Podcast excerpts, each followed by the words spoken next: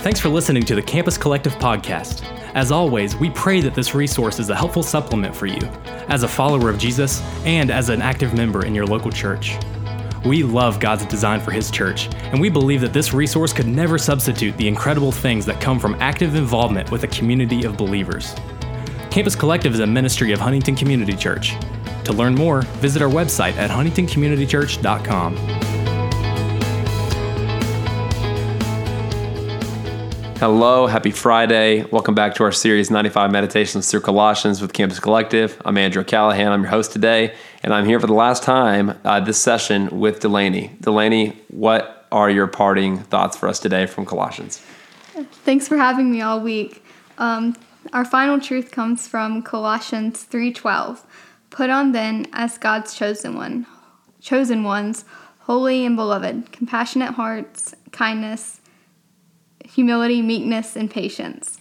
Our truth focuses on the first part of the verse that God chose us, and in relation to Him in Christ, we are holy and beloved. This passage um, really calls us to see ourselves as holy and beloved. This, of course, um, doesn't mean that this is because of anything that we've done. We ourselves are not holy, but it's who we are in Christ. It's really just such a great picture of the compassion in which God willingly chose to see us in. We are so undeserving of this view, and to stand um, before the throne one day um, and God to declare us um, in the same way that He sees Christ as holy. And He is the one who chose us to take us from eternal darkness into this light. And so, what does it mean for us to be chosen by God? I think this is such a wonderful source of comfort for me. We did not earn our way to God. Um, he chose us first. And so this means that we don't have to maintain our status before the throne. Hmm. There is nothing I can do to add to the way that God sees us. It's Christ who establishes me in the kingdom. And I think it's beautiful too that now we can um, pursue this relationship with God that we couldn't before. It's through worship of Him that we are able to see ourselves as holy and beloved. Like, He truly has just made a way for all of us. Like, it's His love. And so we ought to approach the throne, I think, every day, just thanking God for His grace and His mercy, knowing that this is true, that we are God's chosen ones, and that we are holy and beloved. And so I think I asked myself, what does it mean to be holy? And it means that Christ is holy. It means that He has covered us in His holiness. There is nothing that I can do to remove what He did on the cross. No matter how many times I sin or mess up, I still am holy because Christ is enough. It means that we can also continually submit to the Holy Spirit to lead lives of holiness. Before we were slaves to sin, and now we can actually pursue light instead of darkness. We have the ability to see holiness too. Before we were just blind um, to our own ways. And I think it's wonderful that we can actually see a path towards righteousness because of Christ. And um, as we just look at Christ, we can see ourselves as holy because we have freedom. And um, also, I asked, what does it mean to be beloved? And it means that Christ came to earth to save us from sin. This is the most beautiful and gracious gift of love that we could ever see that God willingly um, chose to come down and um, serve us and set us free from sin. And I, this is just the love that we can never really truly imagine or understand or grasp. And so if we just keep reflecting on the Christ, on the cross, we can see just the mercy of God overflowing. He chose us, and because of this, we are loved and we are saved, and we can live in this world um, reflecting that to others, and we can rest knowing that God did not just leave us in this world to just fend for ourselves, but that um, Jesus died for us.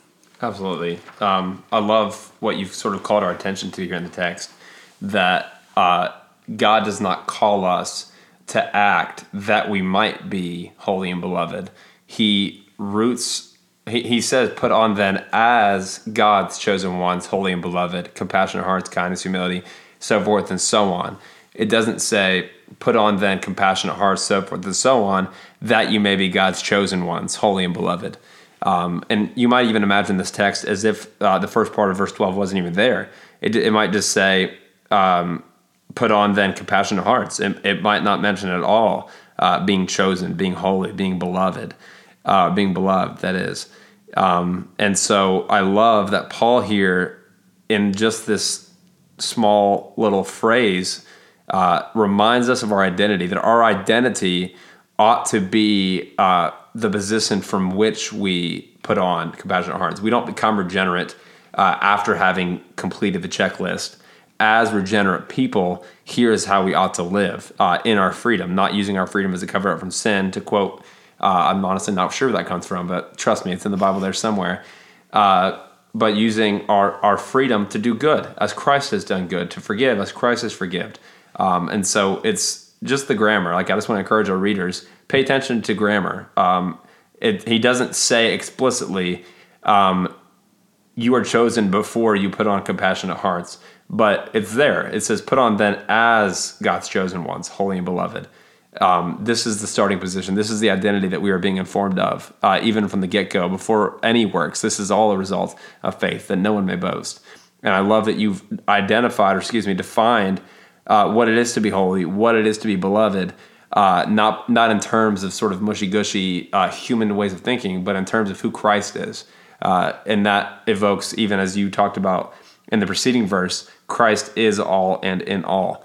And so, as Christ is holy, so we are holy. As Christ is beloved to the Father, so we are beloved to the Father.